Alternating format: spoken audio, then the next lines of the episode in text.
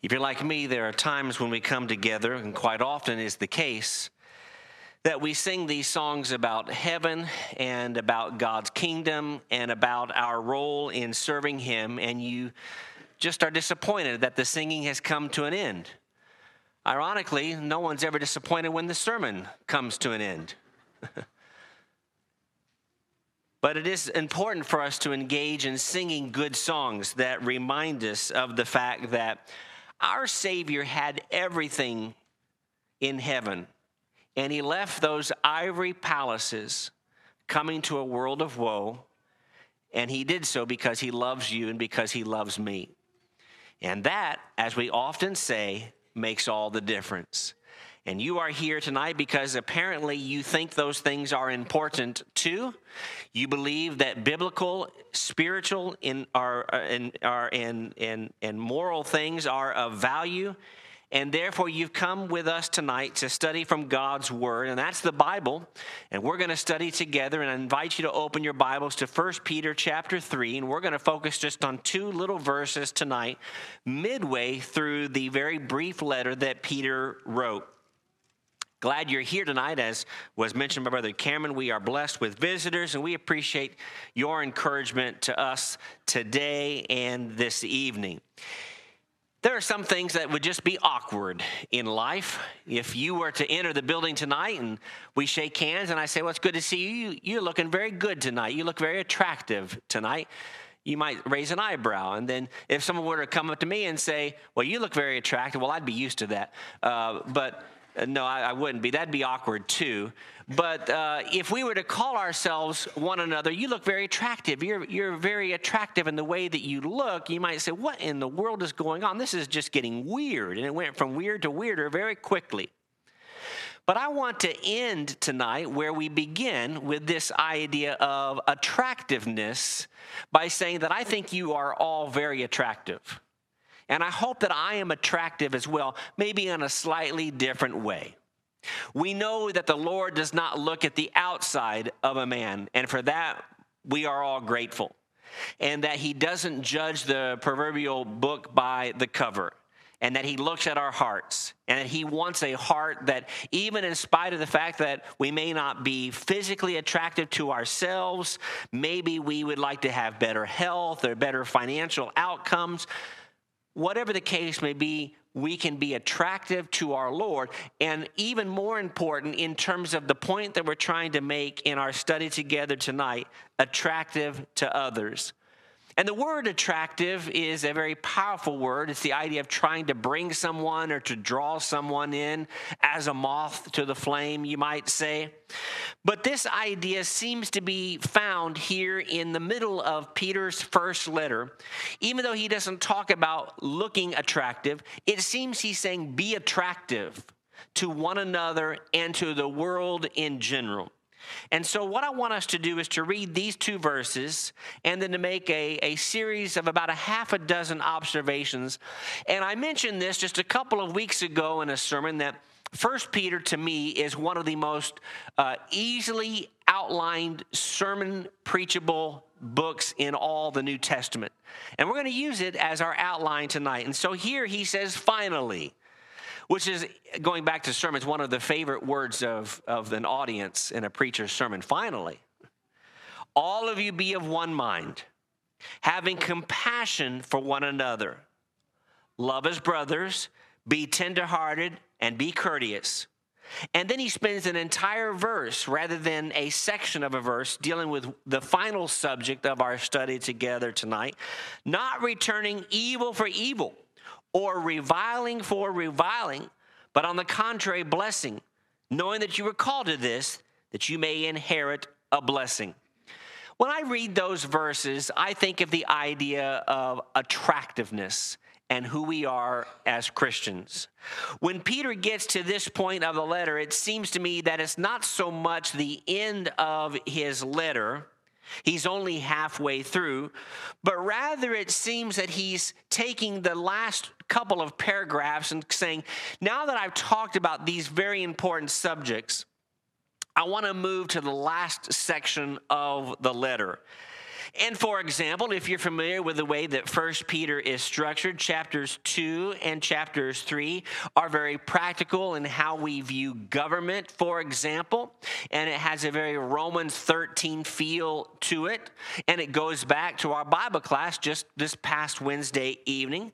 It talks about how we view our employers or masters in the first century when you had slavery that was a, a component of the culture. And thirdly, how we view our spouses, the first seven verses of chapter three.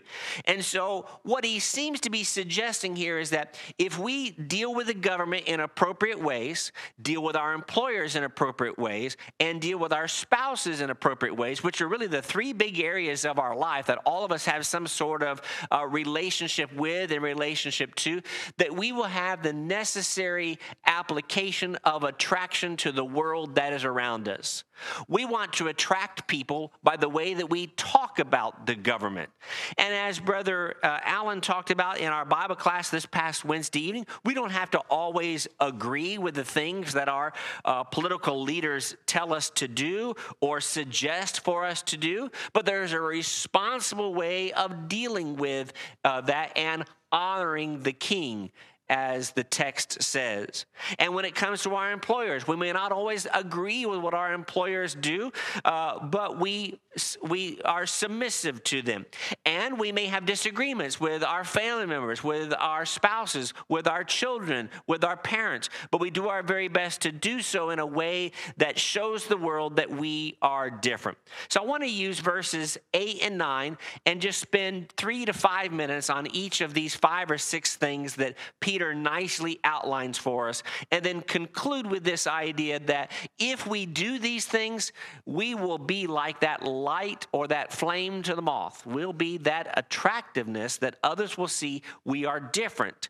But that requires us to make a sacrifice because the things that we're talking about tonight are either altogether challenging to accomplish, or you may say a couple of them are relatively easy for me, but there's one or two that are really challenging for me. So, number one is he says, Be of one mind. If you're reading from the New American Standard Bible tonight, it's the idea of harmonious. We all know what a harmony is, and we know what, it, what happens when you are not in a harmonious relationship. It's the idea of nails on the chalkboard, it's the concept of notes that are just a little bit off tune, and it just makes you cringe a little bit. We are to be of one mind.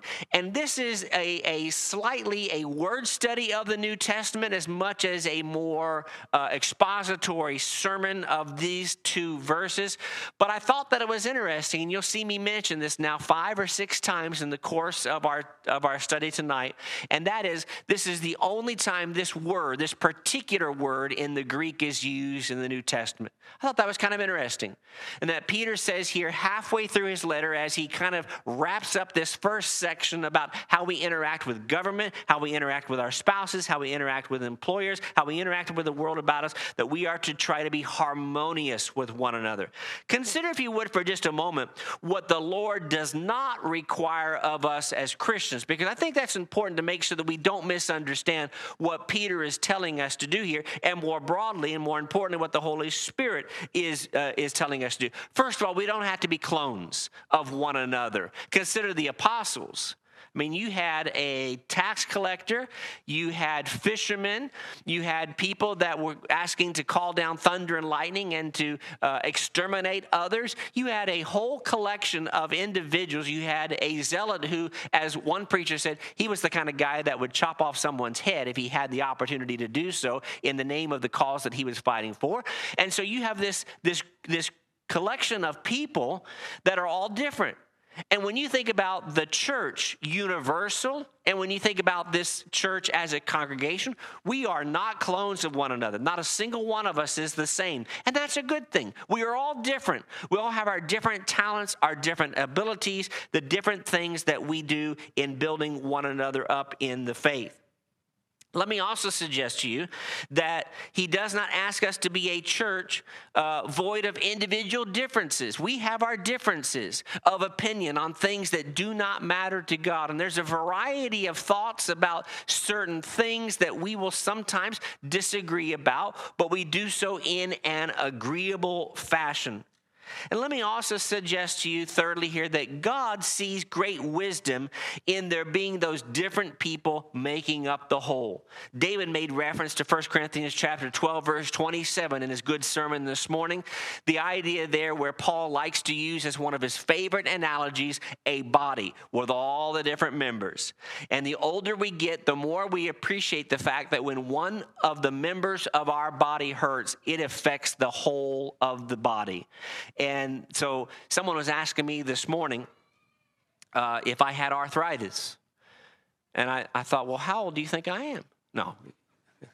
But I'm, I'm thankful that I, I, I don't. But there are a lot of you that do have chronic aches and pains and serious ailments that you deal with. And I know my time is coming. I know it's down the road, and don't wish it on me. Uh, but that point number six, by the way, don't wish evil on someone else. But the point that I'm trying to make simply is this is that when when your hands hurt or or when your feet ache or when your back aches, everything is impacted. Even if it's just stubbing your toe, your whole body feels that for the next 10 minutes as you wince in pain. And so when one of us hurts, we all hurt. That's the way the body is designed. And so when you lose your job, or when you lose a parent, or when something bad happens in your family, or when you are struggling spiritually, we are all in this thing together. God doesn't require those things, but God does require, it seems to me, two things in terms of an effort for us to be harmonious or to be of one mind. One is an understanding that there is absolutely no room for a negotiation when it comes to matters of doctrine.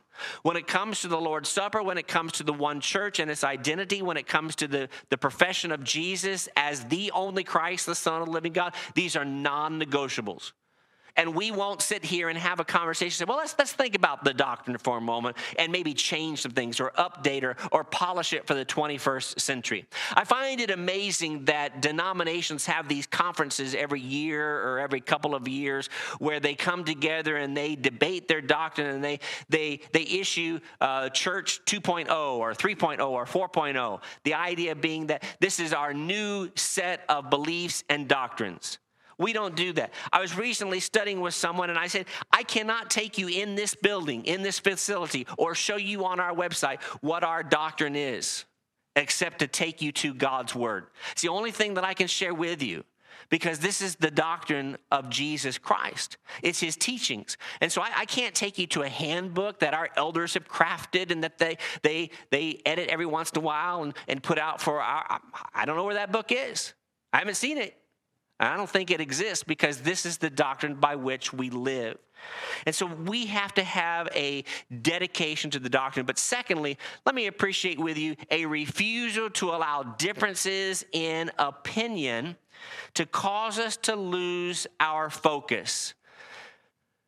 And I think, in my humble opinion, speaking of opinions, that if we can make it through the last two and a half to three years, we can make it through a lot of things.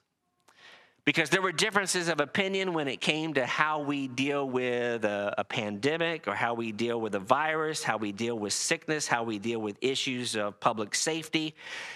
But you know, the first century had their fair share of differences as well when it came to meat sacrifice to idols, days that were important to the Jews that weren't important to the Greeks.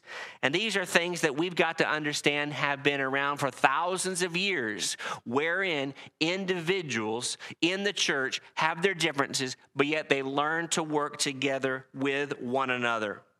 If you go back and read John chapter 17, all 20 some verses, you will see harmony in Jesus' wish list of the things that he hoped for among his people.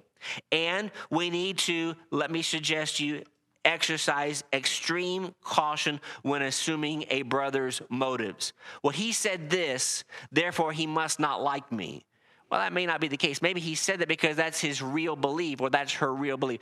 There's so much I could say about that, but I wanted to throw that in there just because I've, I've i heard that years ago from, a, from an older, wiser preacher, uh, and I thought that was important. And we could talk about that more. Maybe we'll do so in the future. Number two, be of one mind. Number two, be compassionate. The word compassionate here, again, in the New American Standard, is the word sympathetic. And we know what it means to be sympathetic. When someone says, Well, I sympathize with you, uh, we know that there's a slight difference between that and being empathetic with one another, but both of them have the idea of I feel for you and I don't and I'm not happy that you're going through this particular challenge. And it is the only time that this particular word is utilized in the New Testament. Every Christian, each saint must show compassion because every saint or Christian will at some point need compassion shown to him or her. Think about that for a moment. If you are unwilling to show grace, compassion, sympathy, empathy, whatever word you want to use, and I know there's some variations and, uh, and differences of those words, but if you're willing to, to feel for another person, then what's going to happen when you need someone to feel for you? And when you think about people that are attractive in the world, and I'm not talking about physically, obviously, I'm talking about people who are just, they're good people that you like being around, and saints that you admire, they are typically sympathetic, compassionate, and kind in this way. We are to obey the teachings of Romans chapter 12 and verse 15. Romans chapter 12 is probably, uh, at least it seems to me, one of the uh, key passages in understanding what it means to conduct yourself as a child of God. And he says, Rejoice with those who rejoice and weep with those who weep. Paul, by the way, is not suggesting that this is how we engage with one another. And the word suggest there is the optimum word because he's not suggesting it, saying, well, this is just something that you do if you feel like it would work out well for you. But rather, I want you, and the Holy Spirit is directing you to do this.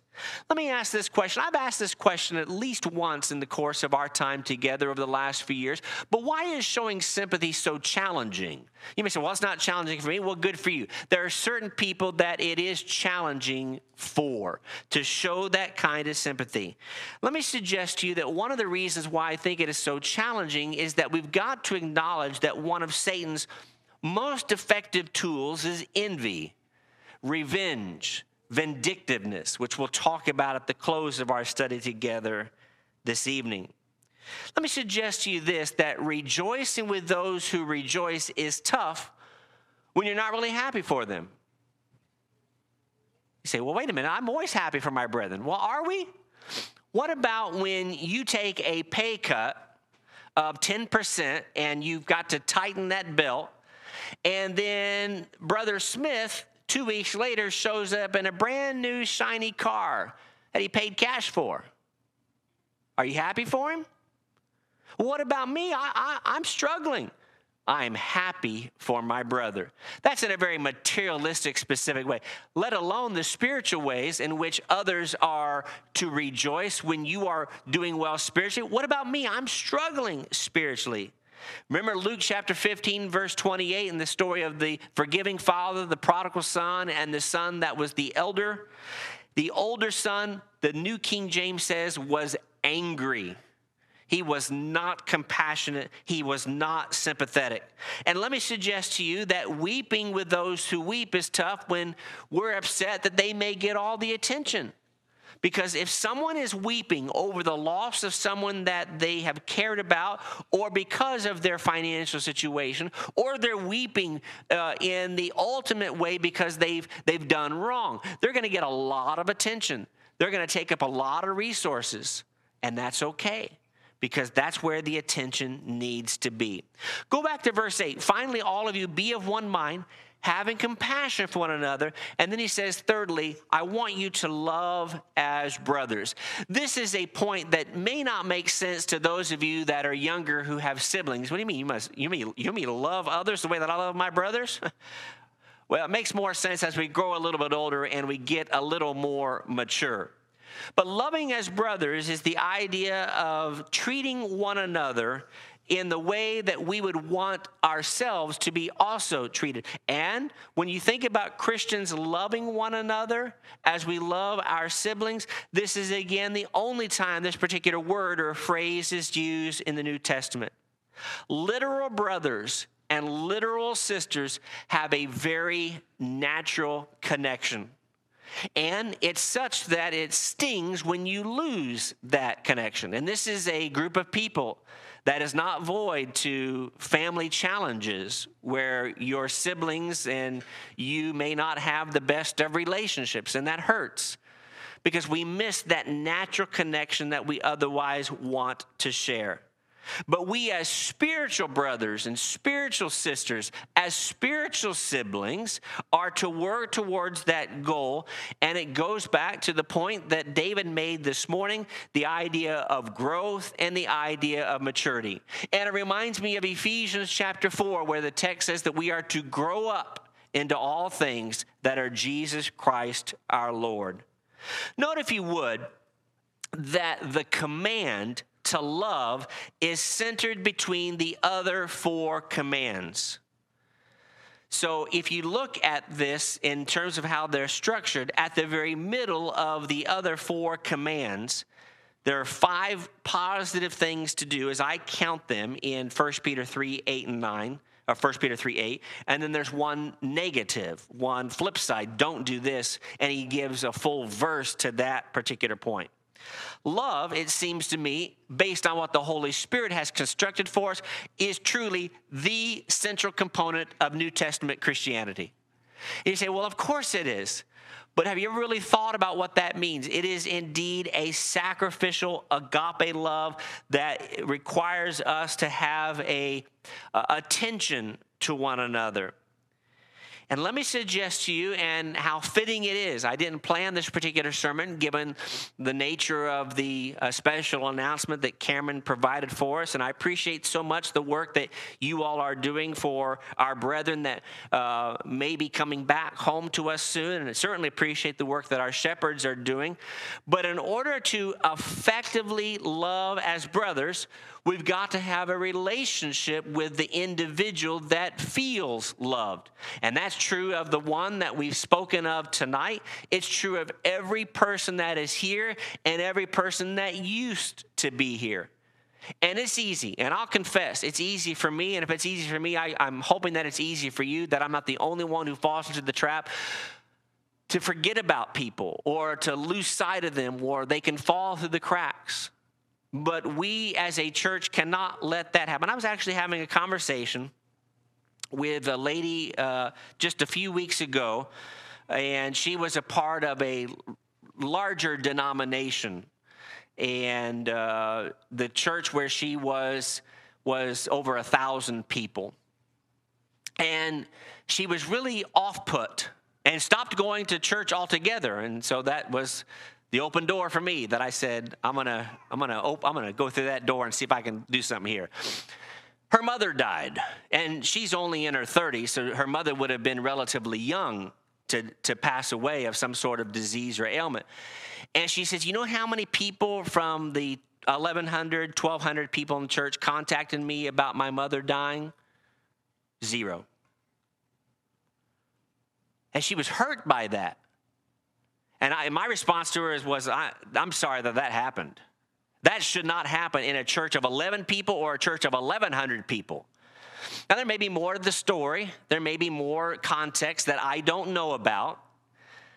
There's always those three sides to the story his side, her side, and then the, the truth, right? But, but I would like to think, and, and no, I, I know that if that would have happened in this congregation, and in any congregation of the people of the Lord who are truly trying to achieve 1 Peter 3, verses 8 and 9, that would not happen. And that can't happen. And we can't ever think that someone else will love them. I have to be the one to love them as well.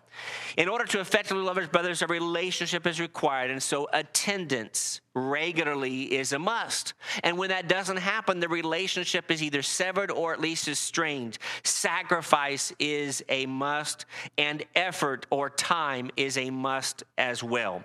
Well, let's uh, go to number four here in 1 Peter chapter 3 and verse 8, where he says, I want you to be tenderhearted. Christians are to be, according to the New American Standard, kind hearted or to be pitiful and that is to be filled with pity. And this word is used only twice in the New Testament. The other occasion is in Paul's very powerful fourth chapter uh, of the letter to the Ephesians in verse 32, where he says, Be kind to one another. And he says, I want you to be tenderhearted to one another. Sometimes others may actually perceive being kind as a sign of weakness well, he's kind, she's kind. Uh, maybe they're a pushover because of their overt kindness. We throw that away, remove that completely. And remember, as one of our members signs all of her uh, email communication with simply kindness matters. And I think that's very right to be said. The original word for tenderhearted actually means to be courageous. And so it's not the idea of being a weak pushover. For you to be kind and tenderhearted and considerate of others is actually a sign of your courage and your boldness. So think about that the next time someone thinks you're a pushover because you're too kind. No, I'm just a courageous person in service to my king. In fact, a weak Christian is one who doesn't care at all. So it's the flip side of the argument. Let me suggest to you on this idea of being tenderhearted that Peter uses a fifth term where he says, I want you to be courteous to one another. Now, these are all things that we are doing so that we glow in a world filled with darkness, that we are attractive in a world filled with all kinds of unattractive behaviors and ways of doing things. Christians are, in the New American Standard, to be humble in spirit. We don't use those words together too much these days, but you guessed it, this is the only time this word is used in the New Testament. Christian humility should be a natural offshoot of what it means to put on Jesus Christ. And it reminds me of what Paul says to the church at Philippi in Philippians chapter 2, where in the first three to four verses, he talks about having the mind of Christ, verse 5, of humility. And then in verse 8, as you drop down in the text, he simply says, He was found in the appearance as a man, and he humbled himself and he became obedient to the point of death, even the death on the cross. So let me just put it to you straight and, and put it to you this way that if Jesus Christ was courteous to the very people who were responsible for putting him on the cross, putting the nails in his hand, there's absolutely no excuse for us to never be uncourteous or to fail at extending that. So, well, those things are easy. Well, if those things are easy for you, then I'm I'm glad because of those five things, at least one or two of them I struggle with on occasion. But there's a sixth thing and final thing, and the Holy Spirit gives an entire half of a sentence, at least in the way that we've structured it in English, in one verse, and that is in verse 9 of 1 Peter chapter 3, where he says, And don't be vindictive. A whole verse is dedicated to this, and whoever designed the chapters and verses, I thought, did a nice job by giving a verse just to this one concept. After dwelling on the various aspects that make a Christian so attractive, because let's face it, when you deal with people uh, who are harmonious, compassionate, loving, tenderhearted, and courteous, you say, I like those people. Those are people that I want to spend time with or that I want my children associated with. After spending so much time on that, Peter says, vengefulness cannot be a part of the mix at all. There are two important ways of looking, it seems to me, at the command in 1 Peter chapter 3 and verse 9. One of those is simply this, and that is don't take revenge on the world. And that's hard to do. And I'll, I'll tell you that it's hard sometimes for me. I, I, don't, I don't go around breaking people's windshield wipers. Um, I, I knew a sister in Christ who she would always ask me, Can I break the windshield wipers? And I said, No, you can't do that. she got upset. She wanted, that's what she wanted to do. When you're driving, when you're walking, when you're providing customer service to people in the world, when you're interacting with customers, when you're interacting with uh, you as the customer and you're dealing with someone who doesn't get what you're saying on the phone, it is hard sometimes not to say, well, let's make sure they get what's coming to them. Whenever we get to the point where we are vindictive, where we say, I sure hope something bad happens to them, it's the whether we say that or we think that, we've got to stop and think about would Jesus have thought that way? Or more importantly, did Jesus think that way? And he didn't. Because even on the cross, what did he say there? Father, forgive them. They don't understand what they are doing. When suffering persecution, we are not to retaliate. And Peter would have known this firsthand. We don't know exactly how Peter died, though there is secular history that suggests he died in a very violent and horrible way, most likely, as did the other earlier followers of Jesus who were martyrs for the cause. But Peter and Paul and James and John would have known about the struggles associated with faithful service to the Lord. And when someone is mean to you, the world says, be mean back. But that's not what being a Christian is about. And I know that I'm talking to a group of Christians who have a lot of spiritual maturity, but I also know I'm talking to Christians who share one thing in common, and that is we are all human beings. And as a result, the temptation to strike back is real, and there will be an occasion, I guarantee you, out of 150 to 180 people that are here over the course of today, I guarantee you that sometime in the next seven days, maybe less, there's going to be an opportunity for you to be vindictive, for you to fight back, strike back, or talk back. And we've got to refrain Those aren't my pieces of advice or my counsel. That's what the Holy Spirit has to say. A second thing to think about is this don't take revenge on your brethren. You may say, well, wait a minute, why would I ever have an occasion to take revenge on my brethren? Well, if you've been a Christian long enough, if you are old enough, you have seen ugly circumstances wherein brothers and sisters bicker and fight with one another, and churches are either split in two or almost split in two, where elders are called in, where preachers are consulted, where older members are, are brought in to help with this particular situation. There are some ugly things that have happened in the 2,000 years of the history of the New Testament church. And I know that because in 40 some years, I've seen a lot of ugly things happen. I've seen more beautiful things happen than ugly things. Don't get me wrong. I don't want to paint a bad picture. But I've seen some horror stories of what's happened in churches. And it's not right. It's not good. It's not encouraging. And unfortunately, there are going to be those times when a brother or a sister treats another brother or sister badly. Let me suggest to you that you consider two things on this particular subject. Number one, don't speak badly about someone else because he or she spoke badly about you. Elementary school taught me that. The Bible taught me that before elementary school got a hold of me, but but in our cafeteria, you don't have something nice to say, don't say anything at all. And just because someone says something mean to you doesn't give you the right to say something mean about them or behind their back. And then not just speaking, but don't act badly unbecoming of a Christian towards someone else because he or she acted badly towards you. And that's why I asked for us to read Luke chapter 6, verses 32 and following in the text this, this evening.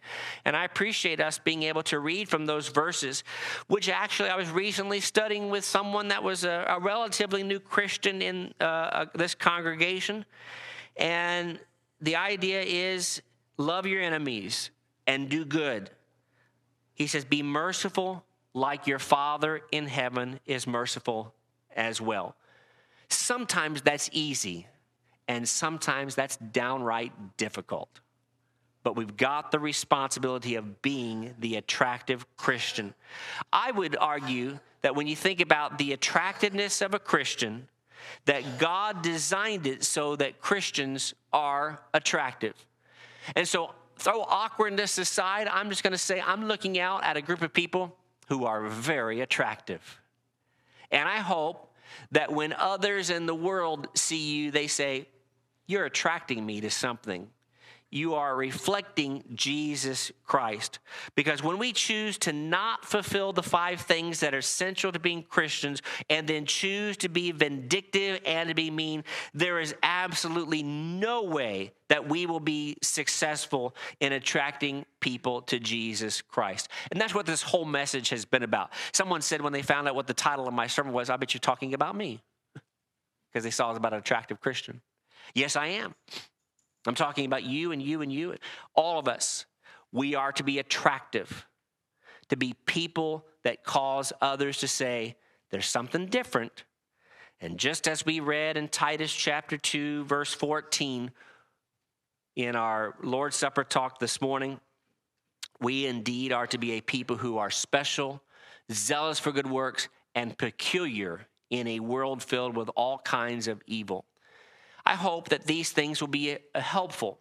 And I hope that you will say, I want to be more attractive than I've ever been before. By putting these five things into practice and then spending a few moments thinking I, and, and pondering on the fact that I will never be vindictive. It's a lot of things to think about. And I hope that it's helpful to you tonight. If you are a child of God and maybe you have uh, allowed two of these components of attractiveness to, to kind of get lost somehow in your behavior, in your speech, maybe in your thinking uh, and thought process we want to encourage you to come home. Maybe you need to just come home because you've not been home in a while and you need to make a correction in your life. Jesus, as we'll sing, is standing at the door. He's knocking. He's wanting to come into your life. He's wanting you to respond. If you are not a Christian, please consider becoming one tonight. As David said this morning, I want to echo this point. There is not a time of the day or a time of the week that you couldn't call on one of us or numerous others, and we wouldn't assist you with your spiritual needs. And there have been people who have been baptized at 2:30 in the morning, and that's okay, except for the fact that we're not guaranteed that 2:30 on June 5th is going to come around. And so, why not make that commitment tonight to become a Christian or to make your life right with God? If we can help you in any way, let us know while we stand and sing.